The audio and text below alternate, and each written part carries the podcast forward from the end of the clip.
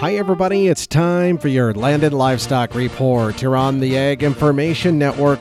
I'm Russell Nemetz.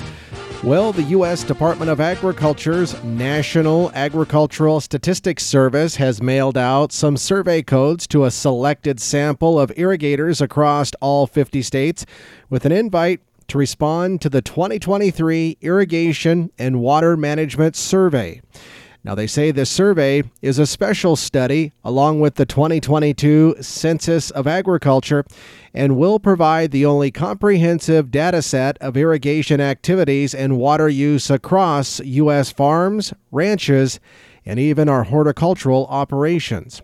Producer input, they say, will aid USDA's efforts to help promote efficient irrigation practices and long term sustainability of water resources across the entire country.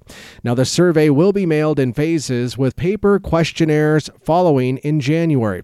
Producers, though, only need to respond once, either online or by mail.